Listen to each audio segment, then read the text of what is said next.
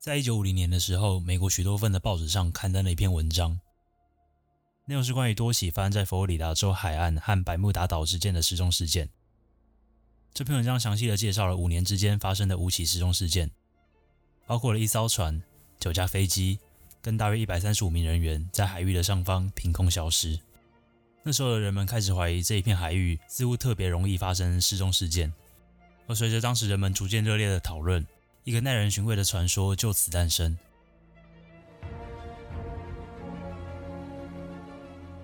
在文章发表两年后，有一本在当时专注于讨论超自然现象的杂志，将这个特殊的区域描绘成一个会在美国佛罗里达州跟波多黎各还有百慕达三点之间的三角形。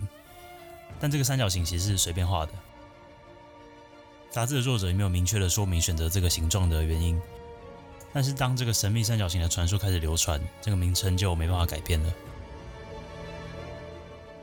在大概经过十多年后，美国另一本通俗小说杂志《Argosy》出版了一期杂志，封面的标题是《迷失在百慕达三角》。文章内引用了许多前面提到的失踪案件，并加上大量的虚构故事来点缀。这样的文章内容当然很难经过科学实证的推敲。但是，这本杂志的受众群体是一群类似现在的阴谋论者。但无论如何，百慕达三角洲已经成为了大众定义下的传说。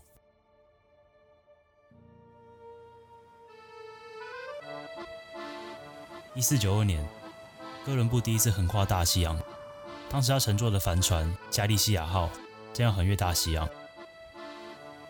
船上的船员突然看到远方的天空出现某种火球，接下来他们的指北针似乎突然的故障，而且他们的船员还看到某种奇怪的光线在海面上。天空中出现的火球，在船员的日志上被描述为一团奇怪的火焰从天上落入海中。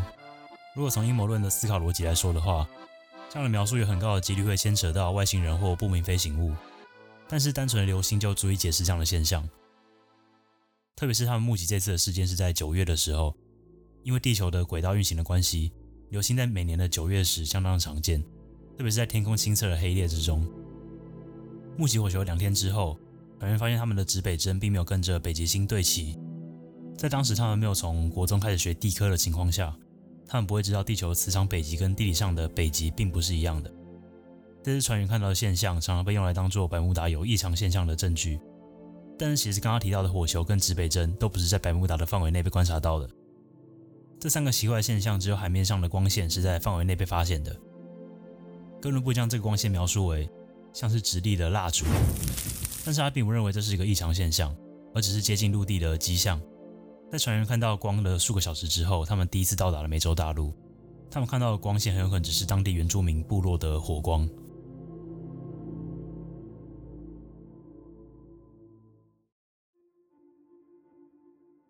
在百慕达失踪的事件当中，以十九号机队的故事最为知名。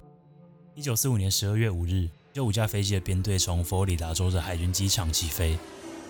他们正准备要进行例行的飞行训练，机上十四名飞行员都经验相当丰富，这样的例行训练应该不成问题。两个小时后，机队完成演练，正准备要回程的时候，机队领航员回报他的两个罗盘都故障了，找不到回程的方向。多个通讯站也尝试跟十九号机队联络，确定他们的位置，但是没有成功。数分钟之后，塔台和机队之间的通讯慢慢减弱。距离飞机起飞的四个小时后，搜救人员终于估计出机队目前的位置大约是在原本航线的北方两百公里处。于是，另一台代号 ST Forty Nine 的飞机被派往估计的位置搜寻。但是，在他例行回报塔台没多久之后，被派去搜救的飞机也消失了。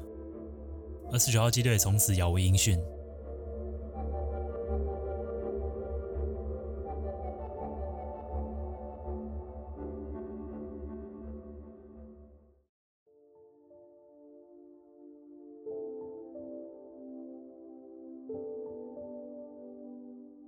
虽然整个事件听起来很神秘，但是我深入挖掘一些细节的话，可以找到一些线索。五架飞机的驾驶有四位学生，一位是飞行教官 Charles Taylor。机队出发时是有一位学生担任队长，而教官负责监督。但是在飞行的途中，教官认为担任队长的学生引导错了方向，于是中途接管了指挥。但是很不幸的是，这次教官也可能误判了方向。这位教官之前在迈阿密的海军担任驻点教官，那时候训练是在佛罗里达的群岛上进行。这次十九号机队的飞行也是这个教官第一次飞这条航线。最初与塔台通报时，泰勒表示自己的代号是 MT Twenty A，MT 的 M 是代表迈阿密，但是他正确代号应该是 FT 二十八。因为对航线的不熟悉，他似乎错把当时飞机的所在地巴哈马群岛当成是佛罗里达群岛，也就是他之前担任教官的地点。所以他当下指挥机队向北飞行，尝试到达陆地，但是因为误判的位置，反而把他们带到了外海。这时天气正在恶化，太阳慢慢消失，能见度越来越差。根据无线电记录，泰勒建议他们全部人都向东飞行，直到燃料耗尽，这样他们更高的机会获救。但是很明显的，他们都失败了。然后还有前去救援的飞机 ST-49，这架飞机原本在执行夜间任务，在收到十九号机队的消息的时候，便被转往搜救任务。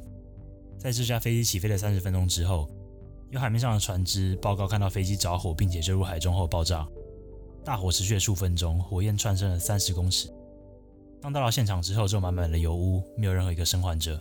一些海军人员很快就将这次的爆炸关联到失踪的 ST-49。而且有许多证据也支持这样的看法。就像在一次的事件中，六架的飞机、二十七名飞行员不留任何痕迹的沉入海洋。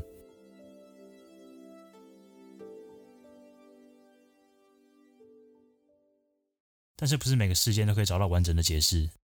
一九四九年的一月十七日，一架 Star Ariel 的飞机从百慕达飞往金斯顿，起飞了一个小时后，飞机在没有任何异常通报的情况下，在天上消失。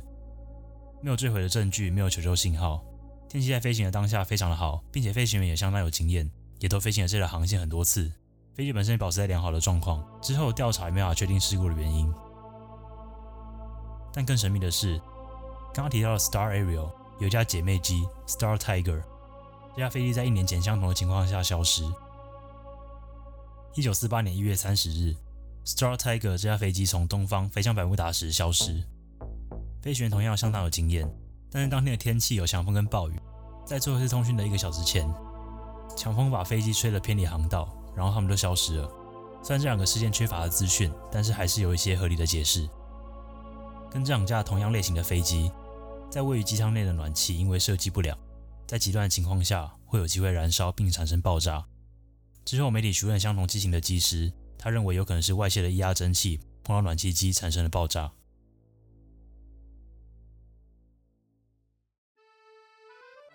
之前提到都是些天上飞的，百慕达的传说海面上的一样很精彩。一九二一年的一月九日，一艘帆船卡罗尔迪林号从巴巴多斯岛起航，他前往位于维吉尼亚州的诺福克。三个星期后，这艘船在北卡罗来纳州的海岸附近被一艘登标船看到后，迪林号上的人向登标船打了招呼，然后用扩音器表示他们弄丢了他们的锚。之后他们继续沿着海岸开往诺福克。两天后，迪林号被发现在 Diamond Shoals 搁浅，并且看起来像是被弃船。迪林号的航海日志、船员的私人物品、关键的导航设备、各种证件、两艘救生艇以及迪林号的两个锚都不见踪影。方向舵等设备似乎也被有意的用铁锤摧毁。船上十名船员都消失无踪。当时的美国国务院认为这是一起犯罪事件。首先向登标船打招呼的并不是船长，刚刚他的船员形容他是一个有着斯堪的纳维亚口音的红发男子。后来调查发现，船员跟船长之间的关系非常紧张。在离开巴巴多斯时，船长担心他的船员可能会发生叛变。迪林号大副还跟船长要求一艘自己的船，船长拒绝后，他还嘴炮说会在到达目的地之前成为船长。大副之后被逮捕，但是因为船长原谅了他，所以他又被放了出来。这些证据虽然足以怀疑船员叛变，但是还是没法解释迪林号为什么会被抛弃，而且船员全部消失。